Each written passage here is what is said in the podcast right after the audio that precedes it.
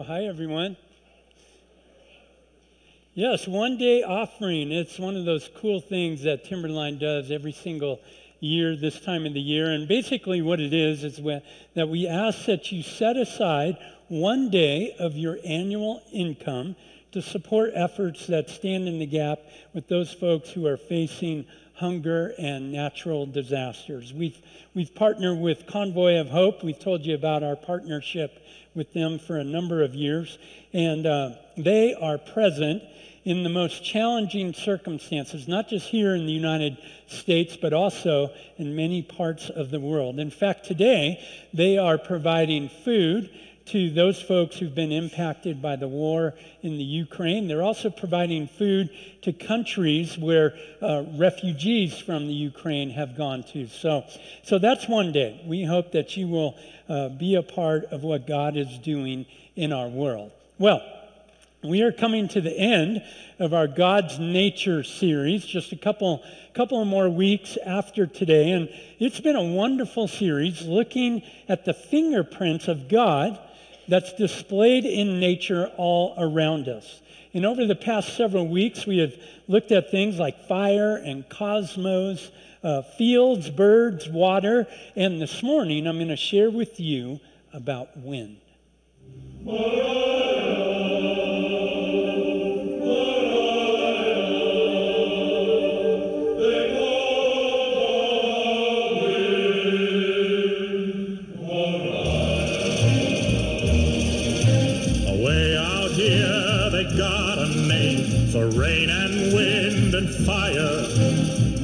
Rain the fire's Joe, and they call the wind Mariah.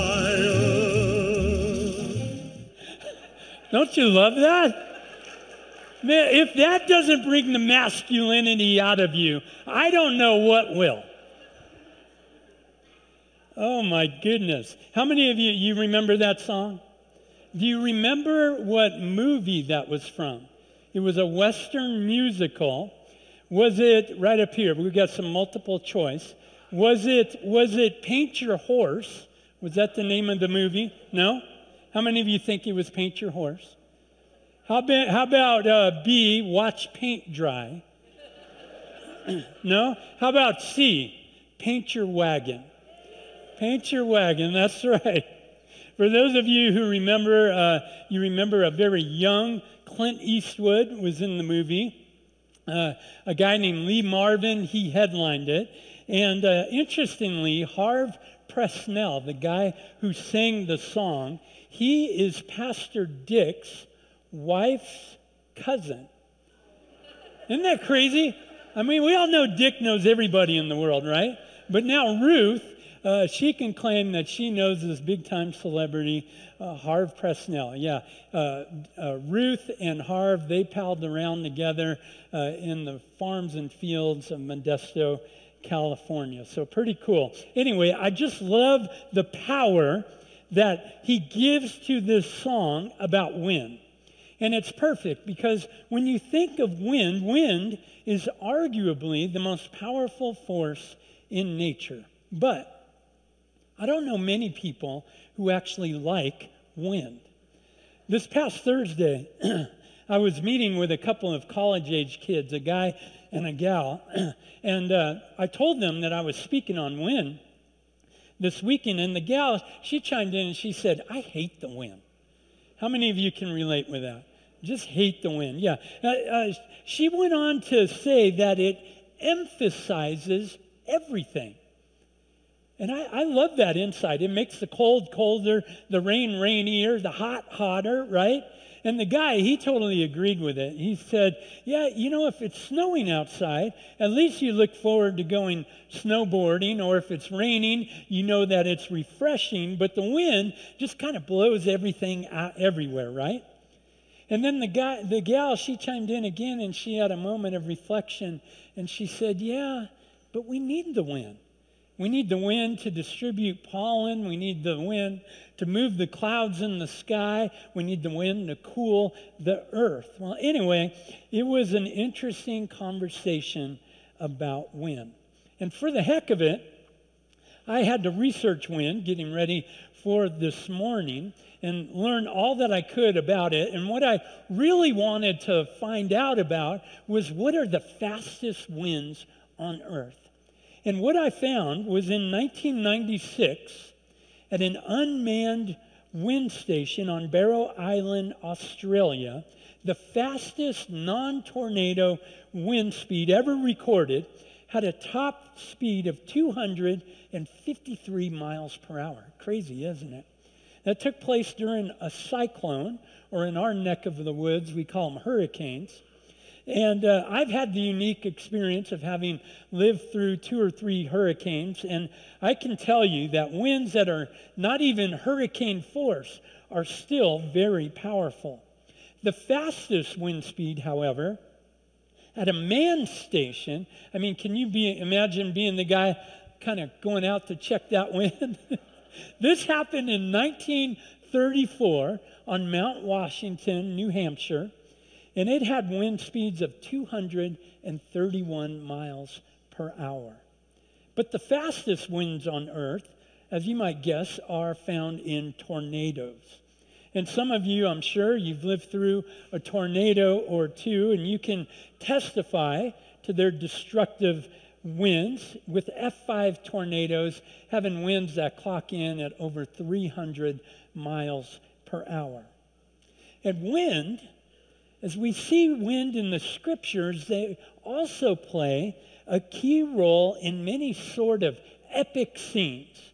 You might remember uh, in the book of Genesis, after the great flood, God caused a wind to blow on the earth and the waters subsided. In the book of Exodus, Moses, he's leading a million Israelites out of Egypt on their way to the promised land. But they quickly run into a couple of problems.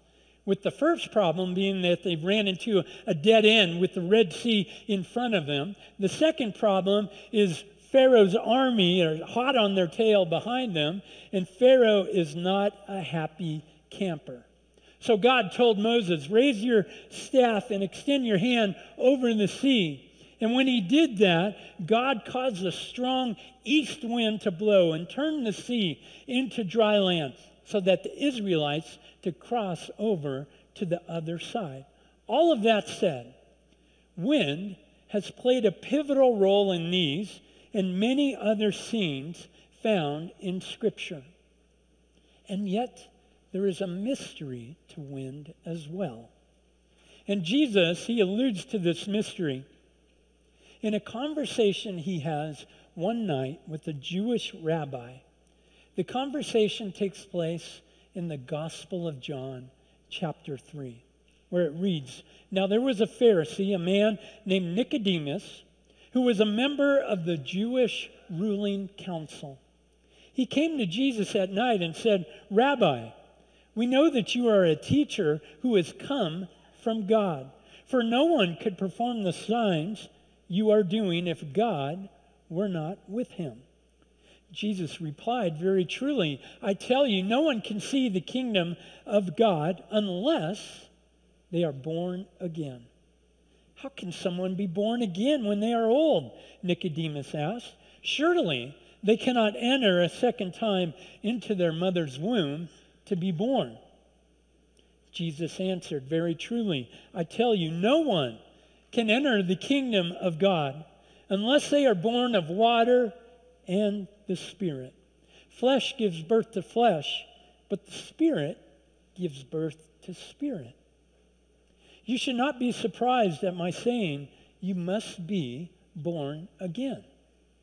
The wind blows wherever it pleases. You hear its sound, but you cannot tell where it's coming from or where it is going.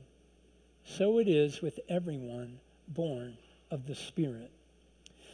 There's a popular series that you can watch on your computer or on your TV called The Chosen. Any of you watched any of that? Yeah, it's a very popular series, and the series follows the life of Jesus. And in one episode, this scene from the Gospel of John is played out on a rooftop under the cover of darkness. And with Israel, of course, bordering the Mediterranean Sea, the two of them, as they were talking with one another, they would have felt the evening breeze on their faces. And Jesus saying, The wind blows wherever it pleases, that would have taken on deeper meaning as they felt the wind on their skin. And as Jesus shares what it means to be born again, he is comparing wind to the working of the Spirit. You don't know where it comes from, and you don't know where it's going. Now, some of you who might be new to Christianity, or you're just kind of checking things out, you might be hearing the, the use of the word spirit and thinking, man, that's kind of weird. What's all that about? The spirit Jesus is referring to is the Holy Spirit. And the Holy Spirit is one of the three members of the Trinity. You have God the Father, God the Son, Jesus Christ, and God the Holy Spirit. Now, these are not three separate gods, but instead they are one God manifesting himself in three different ways. And I know this might be old news to some of you veterans of the faith, but I felt like this is important to share and provide a little bit of clarity to those of you who might just be checking out Christianity. And that brings me to the first point for you to jot down on the app on your uh, phone, which is that wind is invisible. Wind is invisible. Now, with a genius like myself standing before you this morning, I know that you're probably wowed by this first point and my intricate knowledge of wind. I understand that this is not breaking news to anybody, right? It's pretty obvious. I get it. We know that wind is simply moving air. And this movement is caused by differences that happen in the atmosphere. But just as the wind is invisible, so is the Spirit of God. That's what Jesus was saying to Nicodemus that night. And even though we can't see the wind, here's the second point for you to jot down. You can see the effects of the wind. You can see the effects of the wind. With wind, we can feel it on our faces, right? We can see the effects it has on a kite that we're flying in the sky. We see the leaves of an aspen tree quake and shimmer because of the wind. And in the same way, you can also see the effects of God's Spirit working in the lives of people, as we saw in that baptism video, right? Two weekends ago, we baptized over 50 people. How does that happen? How does that happen? People from all different backgrounds and life circumstances, different levels of financial security and standing in our community, how do they all come to a point in their lives where they acknowledge their sinfulness before a holy God? And they choose to publicly declare how God is working in their lives by getting baptized.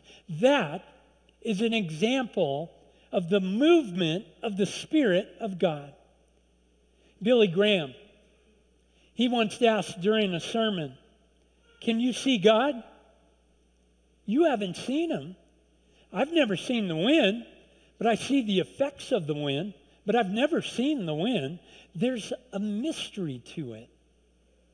And as it pertains to the Spirit, to the Holy Spirit, I think in many ways he represents the beautiful, mysterious side of God. And this is wonderfully captured in the lyrics to the song So Will I by Hillsong United. God of creation, there at the start, before the beginning of time, with no point of reference, you spoke to the dark and fleshed out the wonder of light. And as you speak, a hundred billion galaxies are born. In the vapor of your breath, the planets form. And if the stars were made to worship, so will I. I can see your heart and everything you've made, every burning star, a signal fire of grace. If creation sings your praises, so will I. This song beautifully captures the essence of the mystery of the Holy Spirit, who acts almost as the artist behind the painting, the melody to a song, the voice that whispers to our hearts.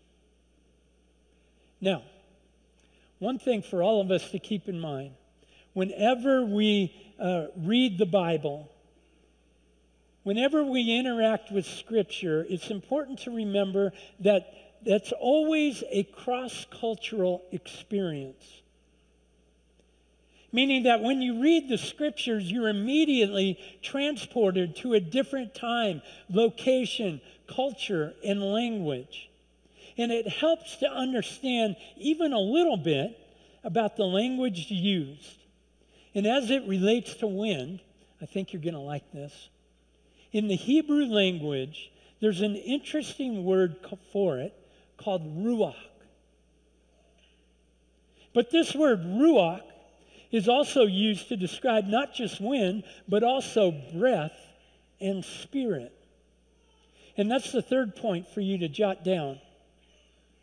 Ruach is used to describe wind and breath and spirit. The wind or ruach that animates the trees is the same thing that animates you and me. The next point for you to write down is wind is powerful. Wind is powerful. As I mentioned in the very beginning, we've all seen the power of wind as represented in hurricanes and tornadoes. We know it can rip buildings off of their foundations and just create unimaginable destruction. The Spirit of God is powerful as well. But we notice not so much his destructive power as much as we see his creative power. We see this creative power in the very first sentence of Scripture, where we read, In the beginning, God created the heavens and the earth. Now the earth was formless and empty, darkness was over the surface of the deep, and the Spirit of God was hovering over the waters. Did you catch that? The Spirit, or Ruach, of God was hovering over the waters. And we read again about this life giving Ruach of God in the creation of the very first man. Then the Lord God formed a man from the dust of the ground and breathed into his nostrils the breath of life, and the man became a living being. See, God molded, shaped, and formed Adam, but Adam, he wasn't doing anything until God gave his ruach, his breath, which animated him and brought him to life. For those of you who are parents, and you've had the pleasure of watching your child come into the world, there's excitement and elation over this gift of life. But something that everybody does in those very first moments is collectively hold their own breath until this new life takes their first ruach, their first breath of life. Breath is life. And God breathed ruach into Adam, the essential mystical force of life. And as Jesus is talking to Nicodemus, that evening, he's reaching back to the creation account when he says, Flesh gives birth to flesh, but spirit gives birth to spirit. As a Jewish leader, Nicodemus would have been all too familiar with the creation account. Nicodemus knew that Adam would have simply remained a lump of clay until God breathed his Ruach into him and brought him to life. And as Adam comes to life, he begins moving. And something that wind and breath and spirit have in common is that they are always moving also. In fact, that's the next point for you to write in your outline. The Spirit of God is always moving. Whenever we read about the Holy Spirit in Scripture, He's always in motion. When the things are happening, when the Spirit is involved. In fact, Billy Graham, again, he noted this by stating when God works in the world, He does so by His Spirit. In other words, the Holy Spirit is God in action. Now, over the course of history, man has attributed miracles to God. And we read about those miracles and we think, well, that's the only time that God moves. And that's simply not the case. It's not true. God is always moving. In fact, He's moving in your life right now, even though you may not perceive it. And you might be sitting here this morning or watching us online, and you're kind of thinking, I don't sense God moving in my life, right? and I, I get it. I totally get it. Sometimes, from our perspective, the movement of God can be painfully slow, can it? If you're feeling that way this morning, I would say you're in good company. Because my guess is that many of our favorite characters in Scripture probably did not recognize the mysterious ways that God was working in their lives. I mean, can you imagine Joseph? He's the 17 year old teenage sheep herder betrayed and buried in a hole, not by his enemies, but by his very own brothers. Do you think in that moment when he's sitting in the bottom of a hole, do you think that he thought he was right in the middle of God's will? I don't think so. Or when he was then sold into slavery and then imprisoned for a crime he didn't commit, spent a couple of years in jail as an innocent man. Do you think that he thought, you know, this is all pretty good? Feeling pretty good right now. I'm right in the center of God's will? I don't think so. What about a young teenage girl named Esther, taken from her home to live in the king's harem? I mean, how confused and scared must she have been? And how can the Spirit, let me ask you this, how can the Spirit of God be moving in a book where the name of God is not even mentioned? As is in the book of Esther. I think the author of Esther intentionally kept God's name out of the book as a way of offering a clue.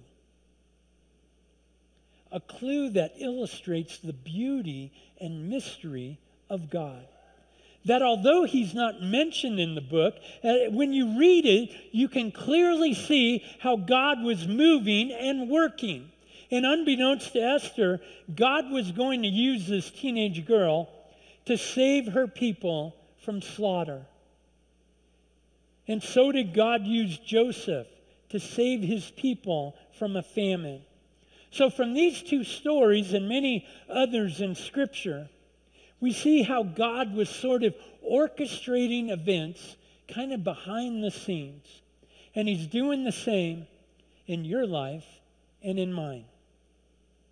Even if your life is chaotic and crazy and things are not making much sense right now.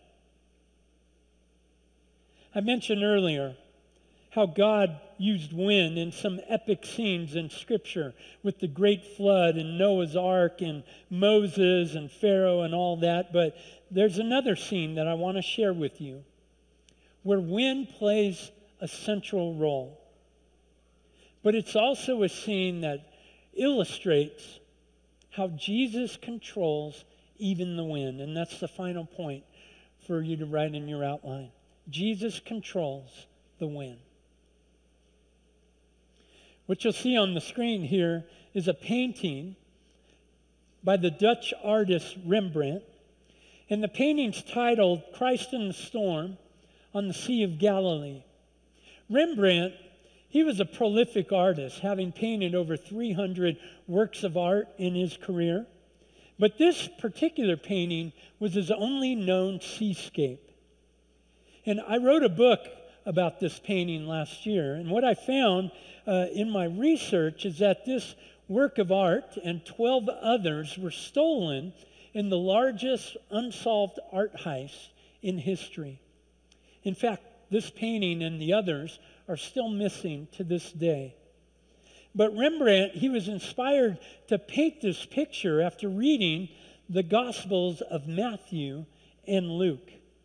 And it's a classic story where Jesus and his buddies, the disciples, they're caught in the storm out in the middle of the Sea of Galilee. And as you can see in this painting, there's a lot going on, isn't there?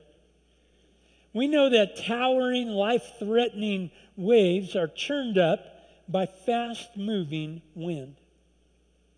And any of the elements that we've taught on in this series, uh, like fire and water and wind, when those are uncontrolled, destruction happens and people die. And in this story, the problem isn't so much the uncontrolled wind and waves as much as the fact that Jesus is sleeping.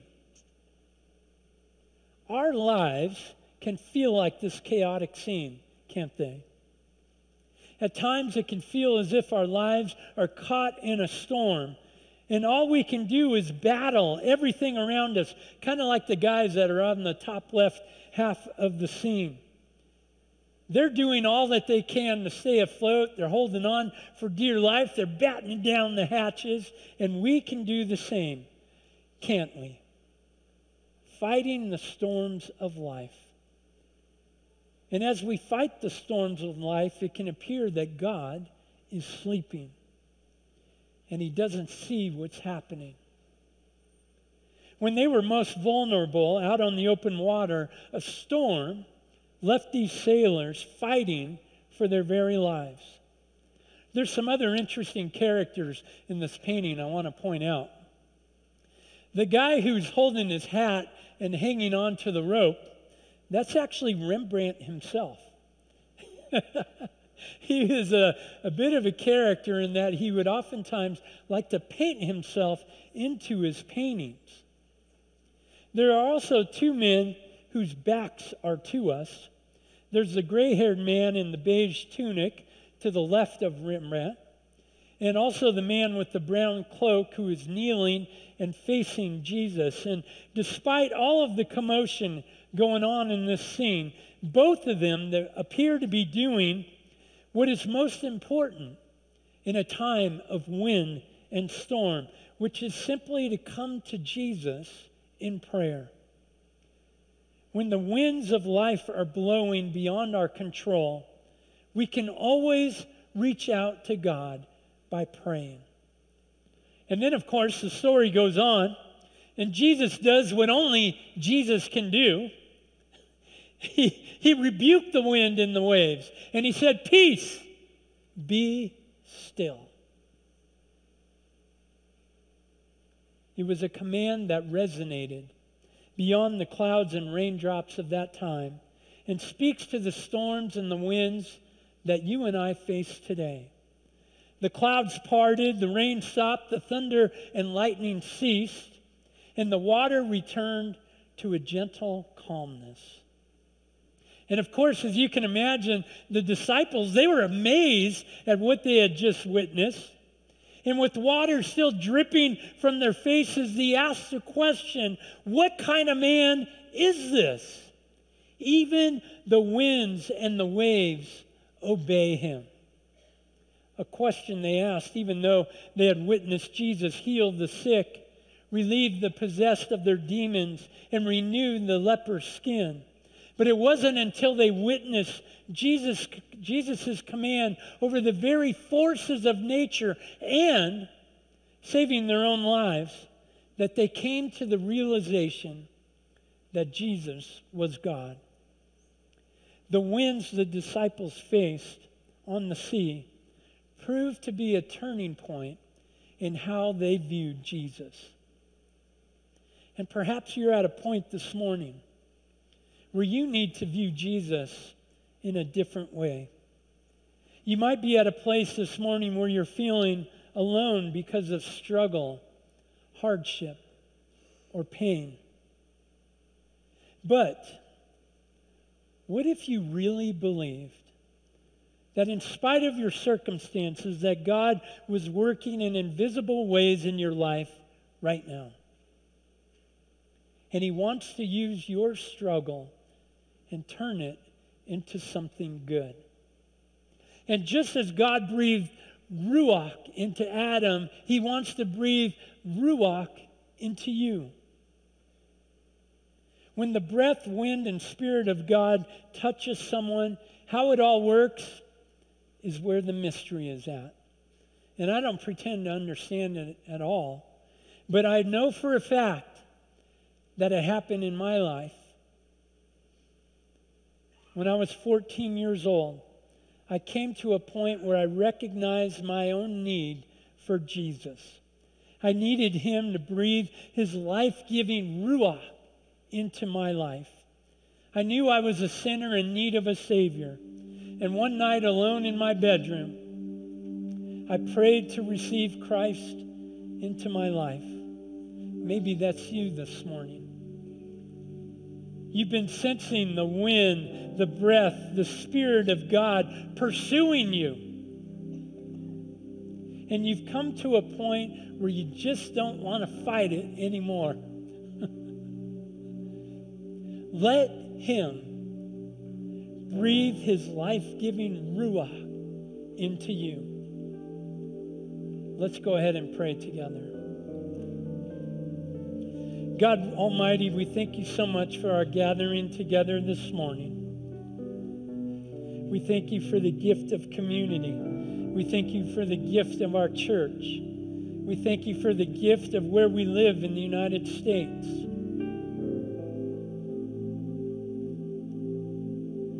We pray now, God, for those folks who you've been nudging them, pursuing them, They've been feeling it for a while now. And they want to receive your life giving Ruach into their lives. If that's you this morning, you can simply repeat, repeat a prayer with me, right where you are. Just simply say, Dear Jesus, I am a sinner in need of you, my Savior. Thank you, Jesus, for dying on the cross as a sacrifice for my sins.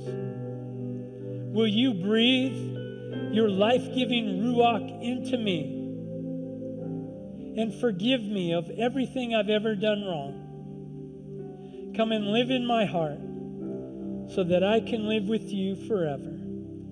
In Jesus' mighty name we pray. Amen.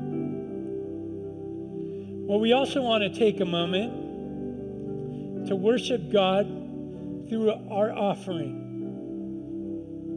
And I know that, uh, that many of us, myself included, our, our monthly tithe is automatically taken out of our bank accounts. But some of you uh, like the old school way of doing things, and you like to hand in a check, and you can do that in the offering box in the back of the room. But we want to take a moment to thank God for the finances that each and every one of us have. And we want to give a portion of that back to Him. That's our tithe, that's our offering. Offering out of gratitude of our hearts. So let's pray. Dear God, we thank you so much again for today. We thank you for the financial resources that you've blessed us with as we give back to you a small portion of what you've blessed us with, we pray, God, that you would use this money, multiply it to do great things, not just here in Fort Collins or the United States, but around the world. And we pray this in Jesus' name. Amen.